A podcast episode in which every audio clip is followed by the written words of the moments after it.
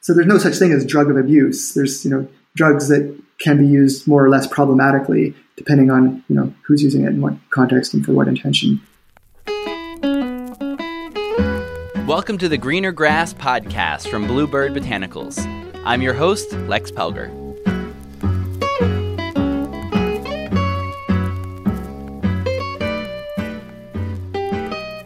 Dr. Ken Tupper has been studying psychedelics since 1999, and in that time he's approached the topic from several different angles. Today he talks about the linguistics of terms like drug and addict, the relationship between capitalism and psychedelic spiritualism, and the educational value of altered states.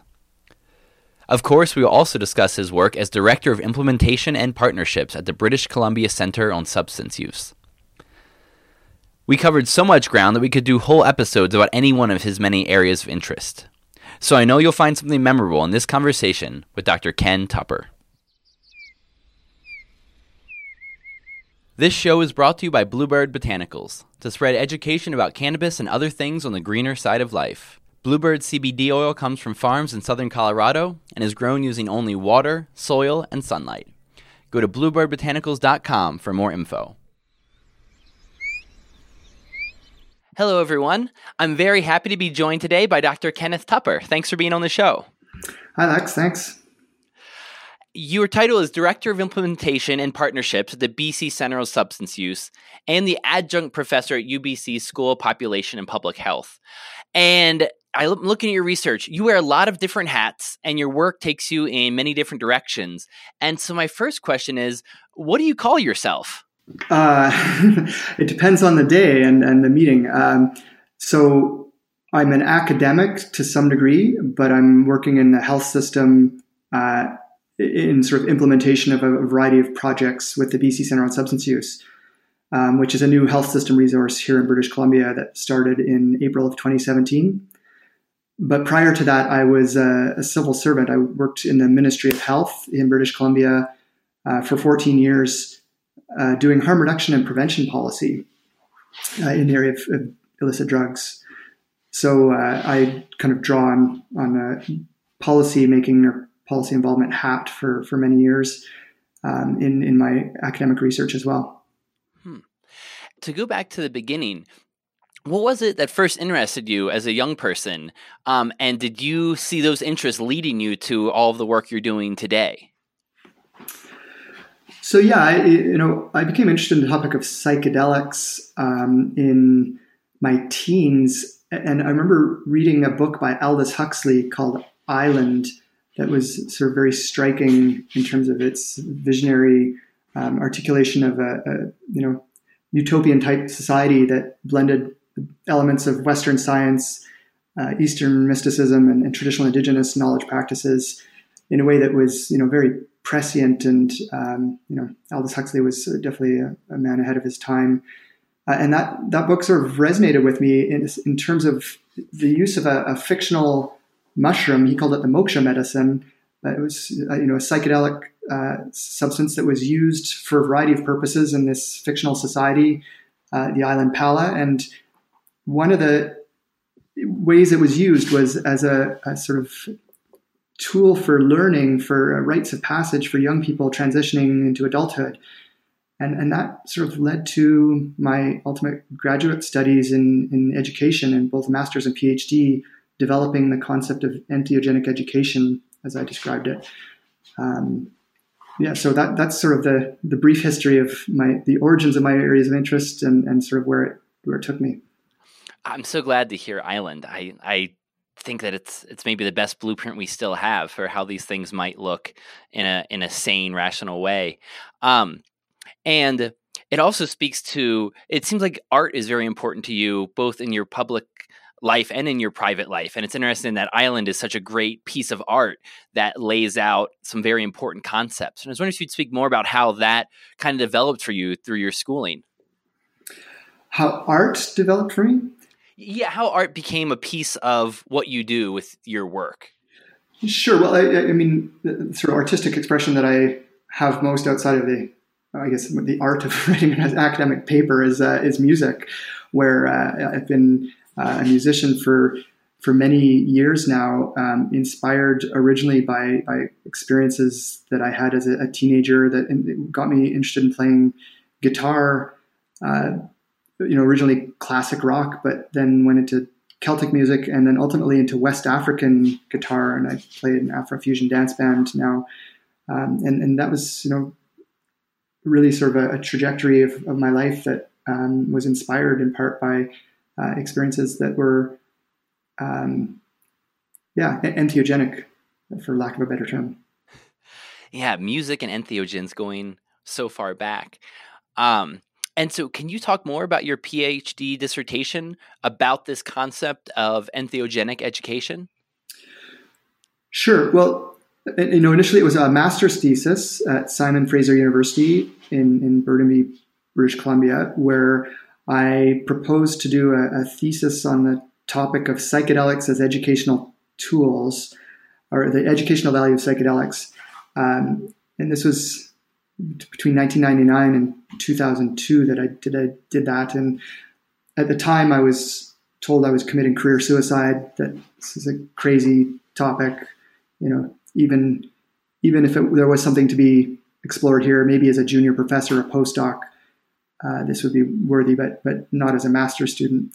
Um, you know, I didn't listen to those naysayers uh, in, in the academic department that I was I was in, but was able to find a few professors who were supportive. There's no real sort of experts in the area of uh, psychedelics and education, other than Tom Roberts, who was at University of Northern Illinois at the time.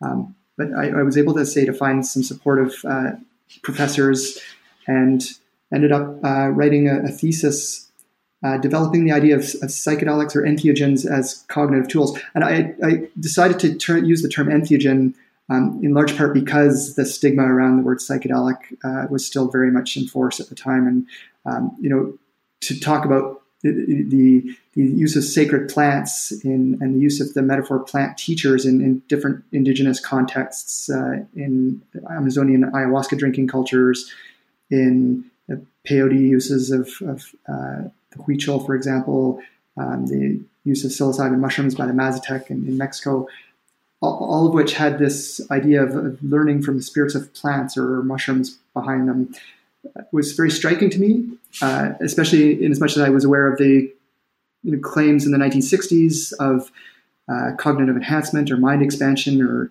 creative inspiration through the use of psychedelics in, in a more modern context. And I really thought there was something to be explored in, in that interface of traditional indigenous knowledge and, and more recent um, countercultural knowledge, and, and wanted to sort of develop the idea of, of these types of, of substances uh, to be used for, for non-medical or non-therapeutic benefits. Uh, I was aware of the history of, of, therapeutic uses of drugs like LSD, but um, because I was in education, I'd been a teacher um, for a number of years at that point, teaching uh, English as a second language. So um, wanted to to do my graduate work in this area, but really sort of wanting to, to explore this in, in the world of psychedelics.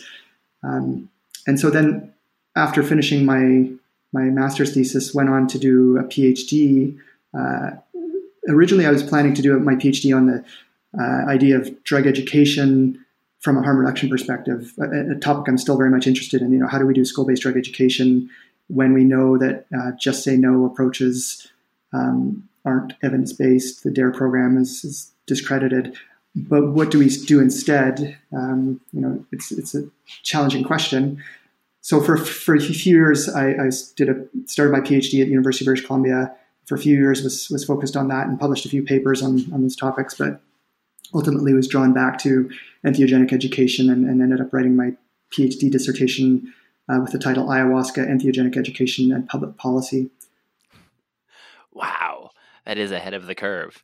Um, and I, I love that twist on it. It's not education on entheogens, but education by entheogens. And I would be curious what it's like for you in the academic world to be talking about you know ayahuasca as a grandmother teacher and these you know concepts that aren't as accepted in the uh, the academy you know, it was surprisingly, uh, you know, maybe it was because I was on the west coast of Canada, British Columbia. You know, the, the folks that I was working with, in as say the, the supportive professors that I found, uh, and uh, even other students were, were generally open minded enough to be willing to to listen to what I was trying to claim with with you know thorough research uh, done in terms of um, you know a lot of documentation and and um, I, you know I wasn't able to do anything sort of clinical work or administer compounds to anybody. Um, but you know, my project wasn't so much to do that. It was really to try to lay a theoretical foundation and drawing on contemporary educational and psychological theories to develop the idea of how these types of uh, substances could be beneficial in a cognitive enhancement kind of way. So, uh, most explicitly, I drew on the theories of a Soviet psychologist named Lev Vygotsky, who was big in education um, and, and, had the idea of cognitive tools uh, being sort of important elements in, in, educational development. And so I uh, was able to use his theor- theoretical foundation of cognitive tool to apply, you know, arguing that, you know, if we think of psychedelics or, or entheogenic plants as, as kinds of cognitive tools, a very instrumentalist way of thinking about them, but one that sort of fits with, um, you know, understanding of potential benefits and harms of, of any kind of tool, uh, deriving from how it's being used, with what intention, by whom, in what context, etc. Um, it, it, worked quite well. Interesting. And what uh, cognitive tools was the researcher initially talking about? Oh, so Vygotsky uh, talked about cognitive tools as being things like uh, his, his, the primordial cognitive tool that he described as uh, literacy and, and, numeracy. So the you know advent of reading and writing, which are relatively recent, uh, you know, cultural phenomena in the history of human uh, civilization. You know, we've, we've spoken language for you know hundreds of thousands of years since you know early hominid ancestors presumably. But reading and writing uh, is a relatively new technological development in, in human history. Uh, so Vygotsky was very interested in literacy and the development of literacy and, and language acquisition or sort of literacy acquisition. Uh, so he, he thought of um, cognitive tools as the interface between mind and matter things external to us like like letters and numbers that then can kind of shape our neural architecture. And, and there's been some fascinating research done on uh, literate cultures versus oral cultures. Uh, so cultures that you know didn't have a history of reading and writing, and, and types of sort of cognition um, that individuals from those different cultural settings uh, engage in just by virtue of the fact that they've learned to read or write versus uh, not having ever been exposed to the concept of reading and writing. And, and you know other another example, for example, uh, it would be an abacus. Um, you know, in, in, Asian cultures, the abacus is a, a, powerful kind of tool or instrument that actually can rewire neural architecture. There's studies that have shown that in children who learn to use an abacus, ultimately don't need to have the abacus physically, um, you know, beside them to, to be able to sort of rapidly mentally calculate things. They've kind of internalized uh, the use of that tool in a way that uh, has shaped neural architecture. Or a musical instrument, another example where uh, you know regular practice with with that kind of tool or instrument um, again shapes neural architecture in a way that um, people become very versatile with with musical um, expression. Do you have any opinion on the the so-called stoned ape theory that early human use of psychedelics might have helped to cause the explosion of the early brain and the and language develop? I mean, it's obviously a very appealing theory. I, I believe there's very little evidence for it, uh, you know, archaeologic, archaeologically speaking.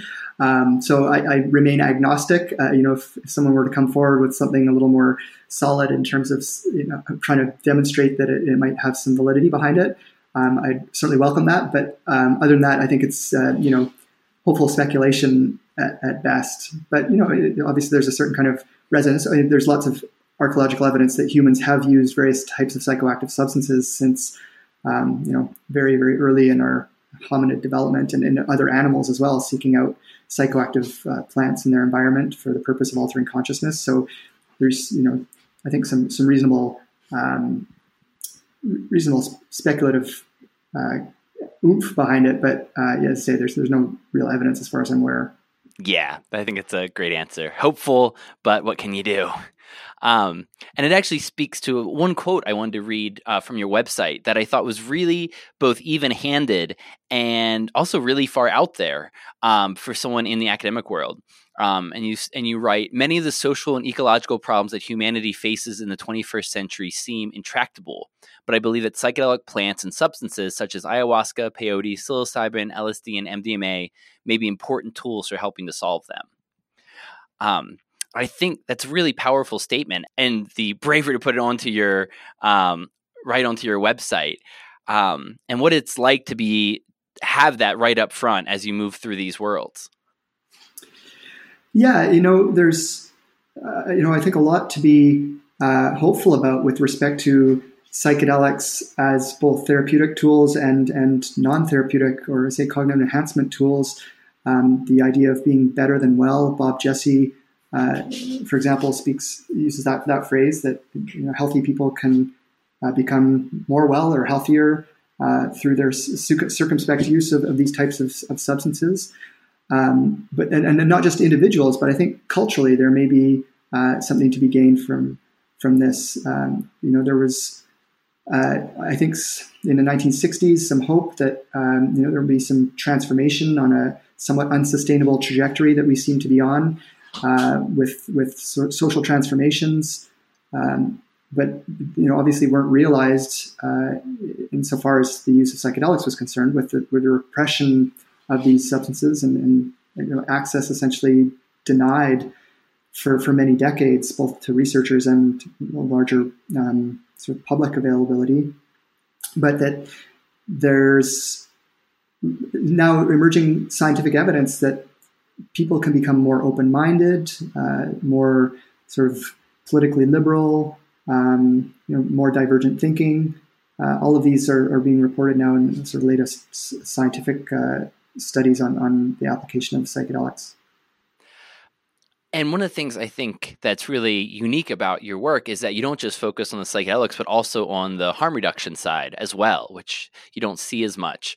Um, so you're also leading the implementation of a drug checking program in British Columbia, um, as well as doing research into overdose uh, prevention and fentanyl and things like this. Yeah, so that speaks more to the professional uh, area of, of my um, my work over the past couple of decades. I, I mentioned, you know, having done a master's thesis uh, at SFU, Simon Fraser University, but at that time I also got involved in a group called DanceSafe, which you know come out of the United States, but had set up a chapter in Vancouver, and uh, I, I, went out and it's funny because I wasn't into the electronic dance scene at the time. I was a folk musician. I mentioned I, was, I played music, so um, but I heard about this cool drug education project where people go out to rave parties, as they were called at the time, uh, and set up booths to give out information about different drugs from a kind of um, you know low thresholds, um, peer-based model, and uh, give out also condoms and earplugs, and, and then do something called pill testing, uh, as that was known at the time. And I, I heard about this and thought it sounded appealing. So I, and somebody said, "Oh, there's a training happening this weekend, Friday, Saturday, Sunday." And I thought, well, I'll go out Friday night and, and just check it out. And ended up going the whole week, staying for the whole weekend, and, and then ultimately running the chapter in Vancouver for, for the next year and a half and going out to parties. Uh, and when we could, doing pill testing, there was always a bit of a cat and mouse game with, with the police uh, who were always threatening to shut us down.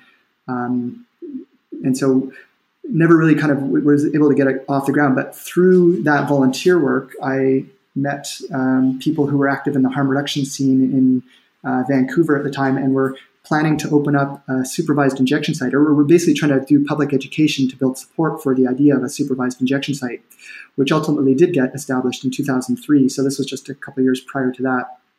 And uh, I got invited to sort of be part of this this group that was, was working on, on this public awareness uh, campaign, and through that met somebody who uh, offered me a job at the Ministry of Health uh, and it was a sort of very fortuitous classic case of who you know, not what you know, uh, and, and the sort of virtues of, of networking, um, you know, which is always, I guess, a bit of a cliche, um, but for, for young folks in the audience who are, um, you know, thinking about how to find interesting career paths or, or ways to move forward, n- never uh, underestimate the, the power of, of, making connections that can just kind of accidentally open up doors for you.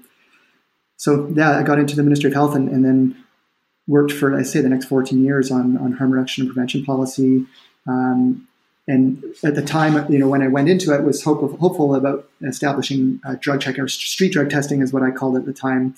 Um, but never really had the opportunity just because the sort of political winds were never favorable until the last couple of years when uh, the op- opioid overdose crisis uh, in British Columbia was declared a public health emergency in April of 2016. Um, although it's not really an overdose crisis, it's actually a poisoning crisis in terms of uh, the fentanyl adulteration of the street opioid supply. So we've uh, I, I, left the Ministry of Health last year to join the BC Centre on Substance Use, and we've now established with uh, various uh, grants that we've managed to obtain uh, to, to address this this public health emergency uh, to establish a pilot street drug checking program. Wow! Congratulations. Yeah, it's you know the, the, evidence behind drug checking is mostly based on party scene, um, people who are using stimulants or, or psychedelics in, in, dance music festival settings, etc. But uh, the utility of drug checking as applied to a chronic sort of opioid st- street involved population um, is is a new thing. So um, it, there's you know questions as to how applicable or how useful it's going to be. Um, but I think we've got uh, an interesting pilot pro- program to, to uh, evaluate, and certainly the you know the, the, rationale from a public health perspective is is pretty sound in terms of uh, the public safety elements.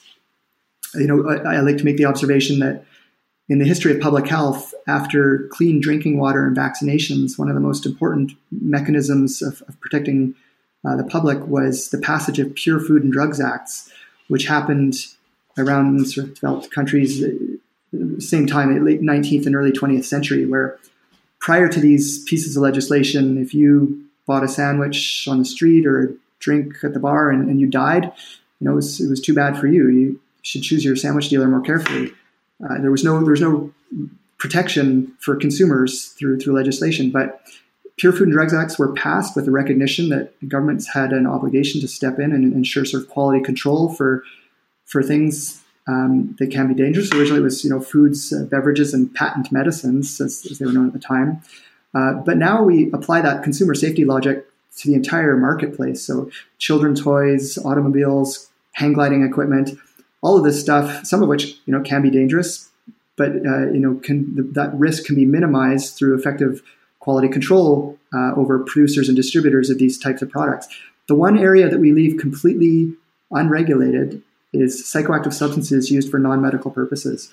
And, and really, it's a failure of public health uh, to not recognize uh, that this is an important area of, of consumer safety that um, is, you know, essentially just, you know, we, we uh, describe it as a kind of um, pernicious logic of allowing people to die preventable deaths in order to serve as a lesson to others not to engage in morally objectionable behavior. Um, you know, an, an equivalency that I've made or mused about is um, you know, somebody who's vegetarian, vegetarian saying that you know we should stop testing uh, slaughterhouses and, and or, you know, having quality control over slaughterhouses and testing for E. coli in, in the meat supply, uh, just because you know people should you know ha- suffer the consequences of what can happen if you eat meat. You know, it's it's a flawed logic. And I bet I'm sure there's a lot of pushback against street drug testing. Um, but what have you found to be the most effective replies to people who are scared about this kind of activity going on in their backyard? You know, I think the the openness to doing something innovative like drug checking is, uh, you know, a, a, result of a recognition that we are in a public health emergency. That um, you know, people are dying, and that they they're dying preventable deaths. Uh, you know, really powerful voice that we're working with at the BC Center on Substance Use is families who are affected by uh, addictions, and, and, particularly families and mothers in particular who've lost loved ones, lost their, their offspring to uh, a drug overdose, or in many cases, I say fentanyl adulteration overdose, uh, and uh, you know wondering why uh, their you know their loved ones are, are, gone and what could have been done to to protect them. And so there's you know a, a lobby towards a, a range of harm reduction interventions that are being scaled up in a way that hadn't been so much in the past. So I mentioned Insite, the supervised injection site in Vancouver, uh, was established many years ago, but really what not expanded beyond that. Uh, was a very sort of limited, geographically isolated um, intervention, but is now the supervised injection is now happening across Canada in a number of different settings. So that's one example. You know, expansion of opioid agonist treatment or drugs like Suboxone or methadone, or even injectable opioid agonist treatment. So drugs like diacetylmorphine, which is known on the street as heroin, uh, or, or, hydromorphone, are being uh, scaled up as well in a more limited way. But it, there's a whole variety of, of things that are happening now as a response to, the, to this crisis um, that, that, bodes well for further research and evaluation and, and hopefully bending the, the curve of mortality. Um, it must be amazing to be where you're at. I know all of my friends doing harm reduction in the United States just want to be like Vancouver. That's what their that's what the goal is. Um, and it's amazing the number of tools that are being worked on there, uh, and legalizing cannabis uh, just a little while ago.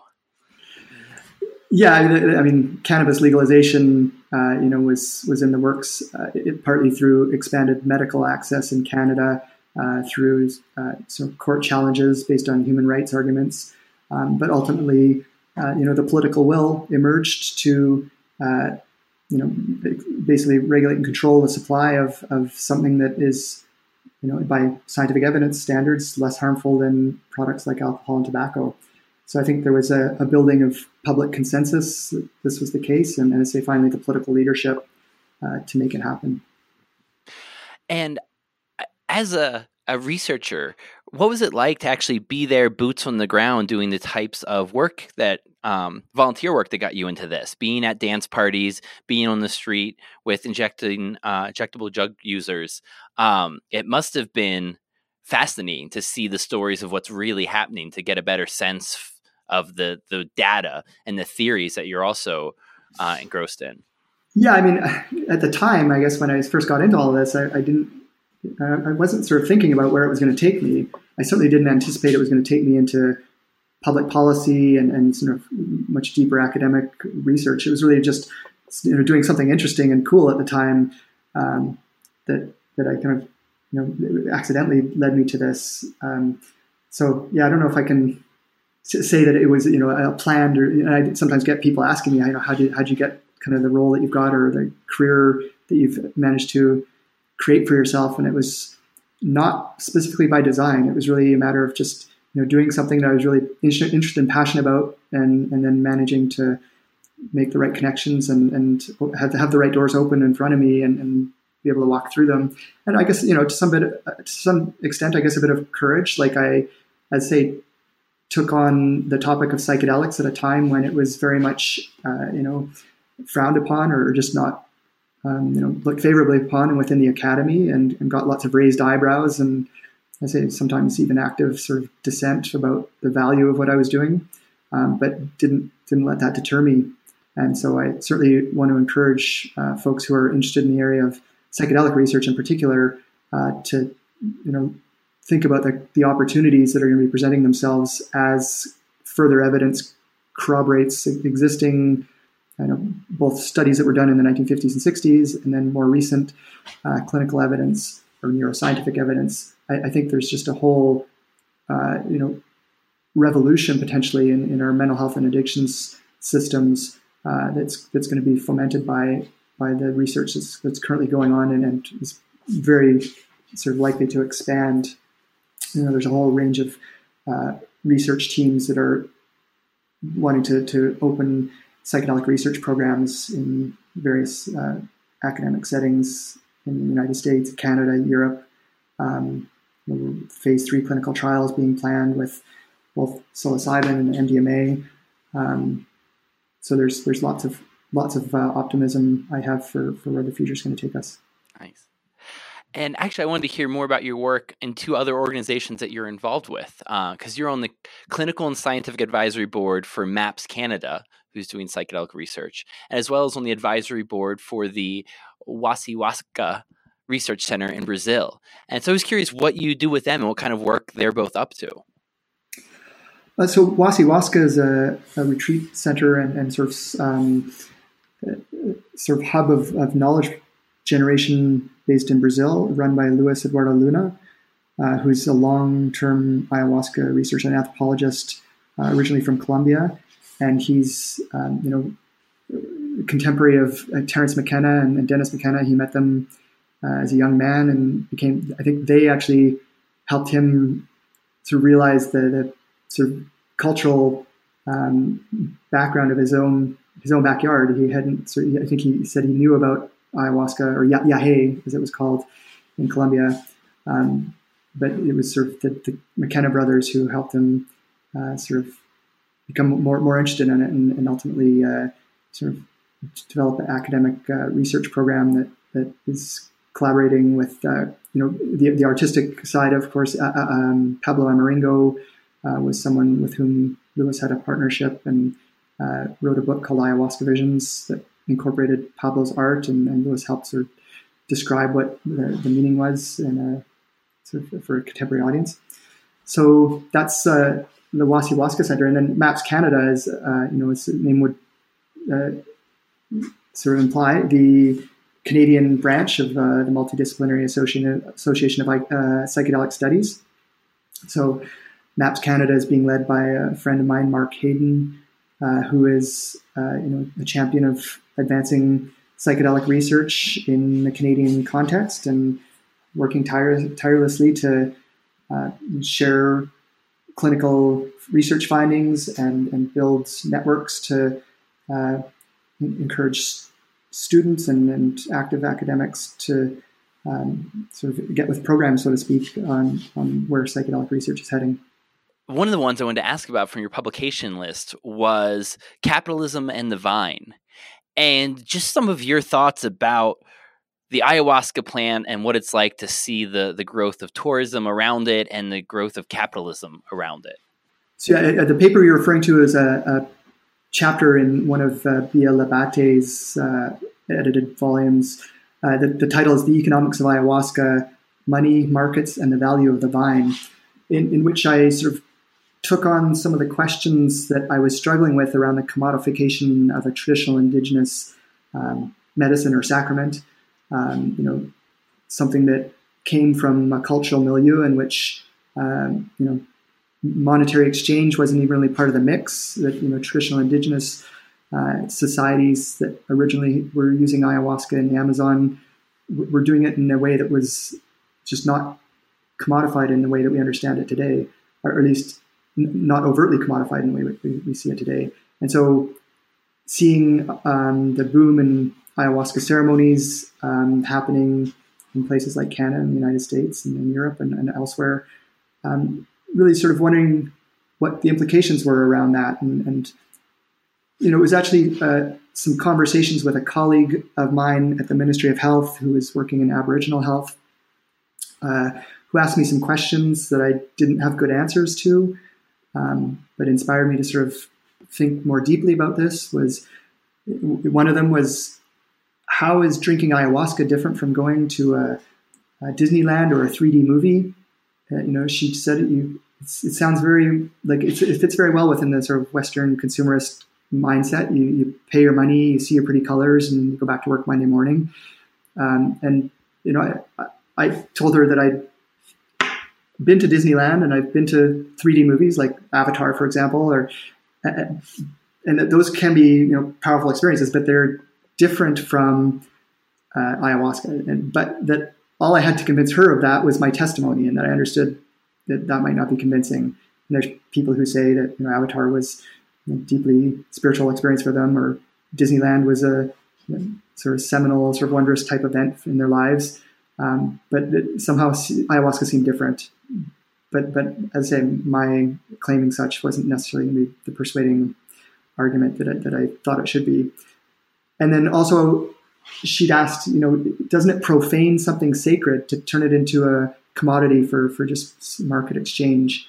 Um, you know, and, and, she observed that in the cultural traditions that she was immersed in, in, in North American uh, Indian, for lack of a better word, or First Nations in, in Canada, um, cultures, she said people that she knew who worked with spiritual or sacred type um, ceremonial practices or healing practices in, in, traditional indigenous knowledge settings typically wouldn't involve monetary exchange uh, or, or you know, very much sort of try to stay clear of that, that it somehow was seen to taint the work that they were doing when, when money got involved. Uh, not, not, to say there wasn't a reciprocity that was sort of imp- understood as part of the mix, which traditionally, you know, you'd, you'd, bring something of value to exchange for getting something of value.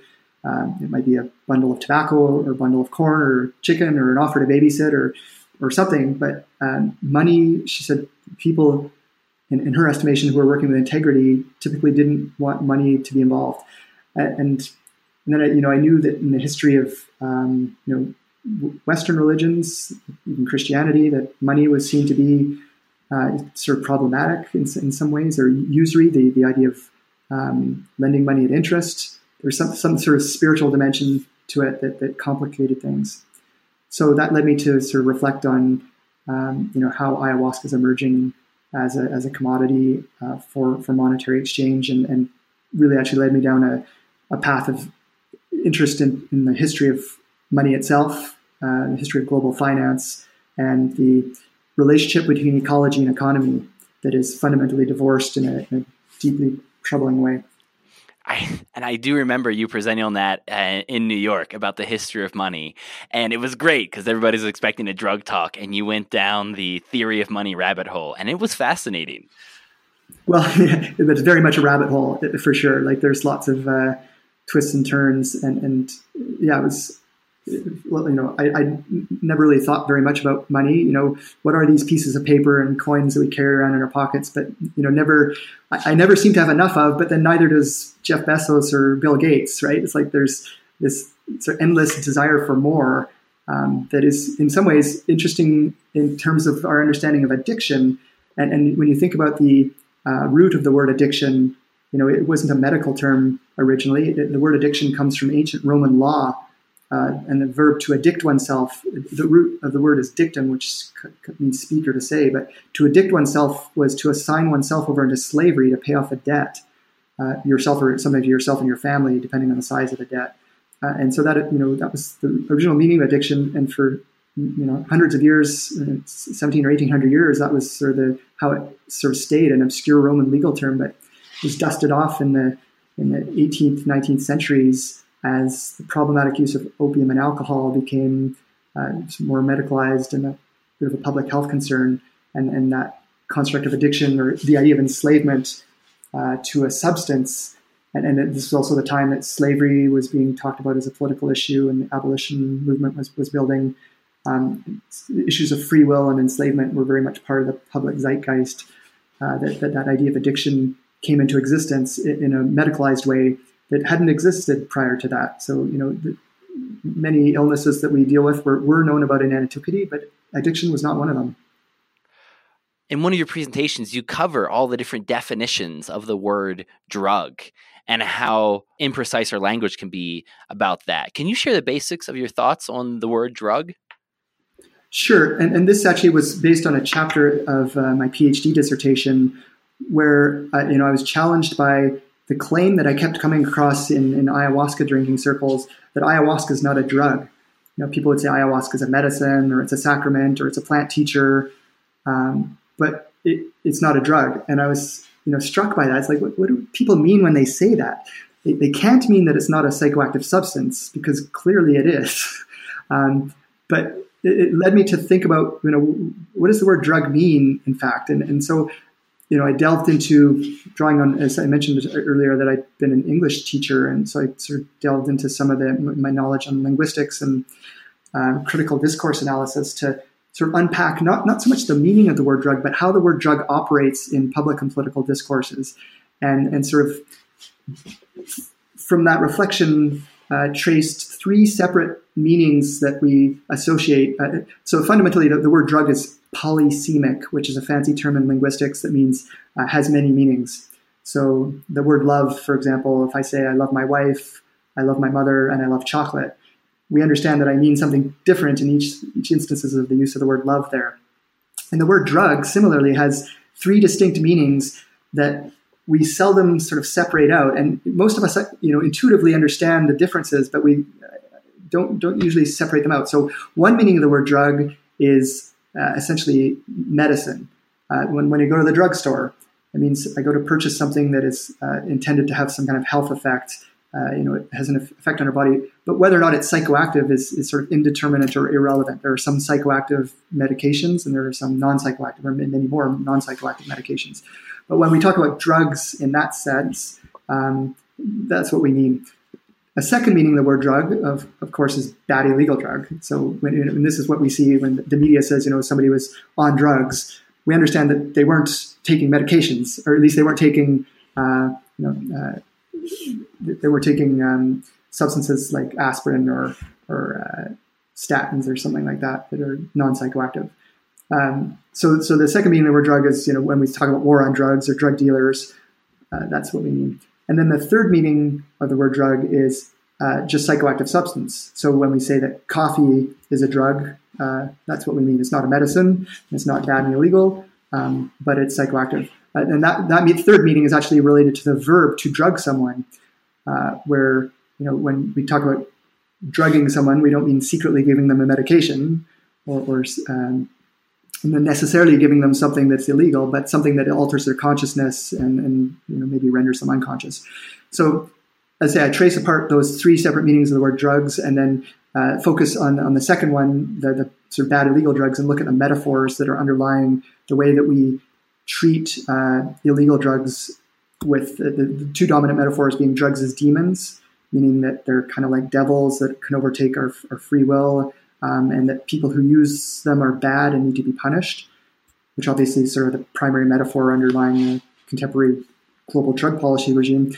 But then there's also a sort of uh, parallel metaphor that has existed in this weird sort of symbiotic tension, which is drugs as pathogens, uh, meaning that they're kind of like viruses or bacteria, uh, and that people who use them are sick and need to be treated, and that we need to inoculate youth against them. Uh, and that inoculation metaphor is common in the prevention or drug education literature. Uh, so I say that the drugs as demons and the drugs as pathogens metaphors are, are common, uh, but exist in weird symbiosis. That must make your job pretty complicated to have all of these different definitions of the word drug floating around and you in the middle of it. Um, well, you know, I, it was more, uh, you know, that my reflections on that were more of an academic uh, nature and, and, didn't sort of get involved too much in the way I had to deal with with policy questions, um, and you know didn't sort of hinder me. I, I, sort of had the general understanding of what people mean when they are using the word in, in sort of more loose loose ways. But I, I felt it was incumbent um, on policymakers to to be aware of these different meanings, and, and particularly um, you know when we use the word drug uh, without kind of recognizing the nuances within that that label.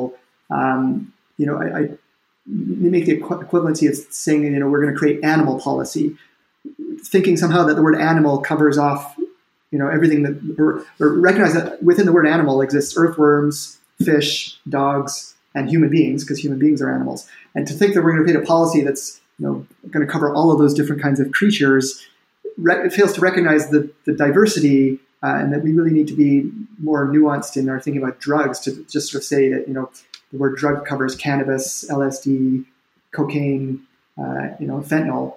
Uh, I say those things are, are quite distinct, and, and, perhaps our policy deliberations should be more nuanced uh, to reflect that. Hmm. More nuance and more precision in the language around these things. Can I say something else about language? Yes, please. Another uh, term that I think we need to reflect on in, in the sort of uh, discourse around drugs is the term abuse uh, drug abuse, substance abuse. Um, you know, the word abuse is is deeply problematic when when you think a little bit more deeply about it. In as much as it's, uh, I characterize it as pseudoscientific, moralizing, and stigmatizing. But you know, you think about the word abuse; it's it's a black and white binary antonym, uh, meaning it's it's kind of like the word day or night, or uh, up or down, or black or white. It's one or the other. There's there's nothing in between. There's no gray area and and by international drug control definitions, you know, the United Nations uh, regards use, legitimate use, as, as only medical or scientific use, and anything that's not medical or scientific is by definition abuse. which fails to capture the plurality of relationships that both individuals and cultures can have with psychoactive substances.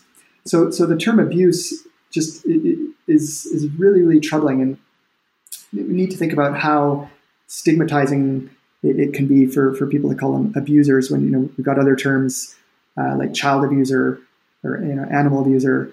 You know the, the term when when we use the the term abuse with other phrases in English language, like child abuse, elder abuse, animal abuse, spousal abuse. In, in each of those phrases, that the thing in front of the word abuse is who or what is being harmed. But when it comes to drug abuse, it's it's not the drugs that are being harmed. So, so we need to you know recognize that there's something troubling about about the word abuse. It, one uh, corollary that comes to mind is in the uh, homelessness activism community, where they they refer to people not as homeless but as people who are experiencing homelessness, and that simplicity exactly. of that really is powerful. People first or person first language is, is really crucial to recognize the yeah sort of humanity of, of people even if they're uh, in, in, more abject circumstances.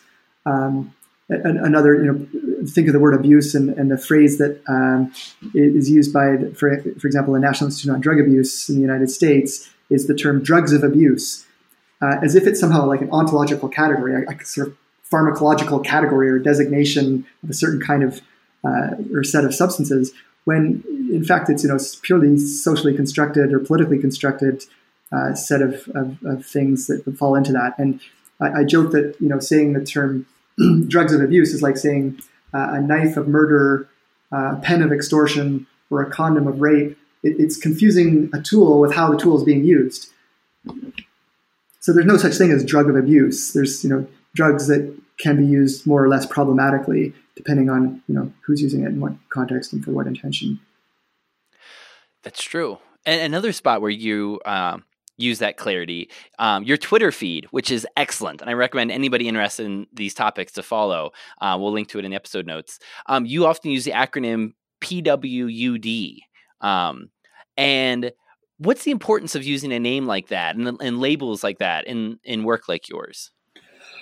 Well, that actually came out of uh, work that I was doing with people who use drugs. So that's the, the PWUD stands for people who use drugs, uh, and it was um, you know working with with people who uh, were certainly unhappy or dissatisfied with the term addict, which was you know typically how people were labeled, um, or even drug user, which you know emphasized the drugs first and, and really sort of challenging that to say no, we're people first, we're humans, so let's talk about us as people.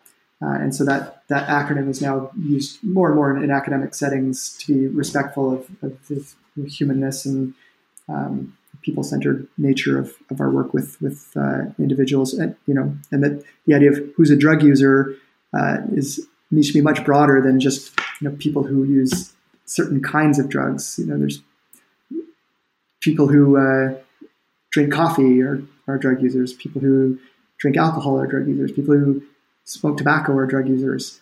Uh, people who use various pharmaceutical medications are drug users. But typically, we don't think, or they don't think of themselves in that regard.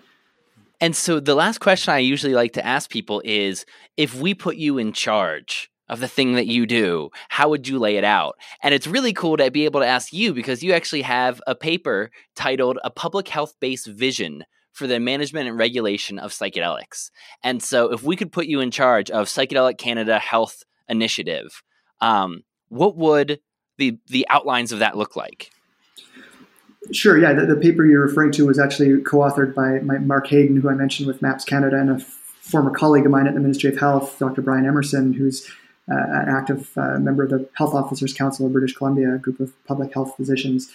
In, in that paper, we, we articulate a post-prohibition model for regulation and control of, psychedelics, um, recognizing that you know cannabis is, uh, and we avoid the term legalization just because it's so vague and there's you know so many things. Like, when we talk about legalization, people think typically, you know, we're going to sell these things at, at 7-Eleven to 10-year-old kids.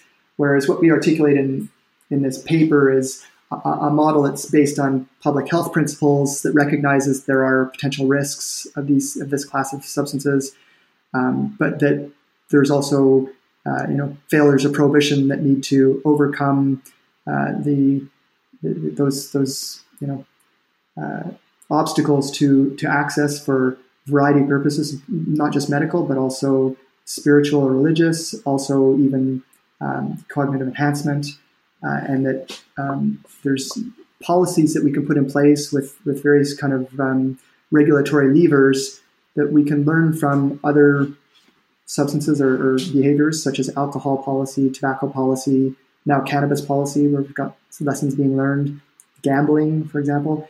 Um, thinking about what kinds of restrictions um, could be put in place. You know, this is not a sort of libertarian, uh, you know, just free for all. It's it's recognizing that there are, um, let's say, risks and, and potential ways to mitigate them through appropriate mechanisms that don't result don't resort to the blunt instrument of, of criminal justice and, and uh, law enforcement as, as, the primary vehicle for, for trying to allegedly prevent those kinds of harms.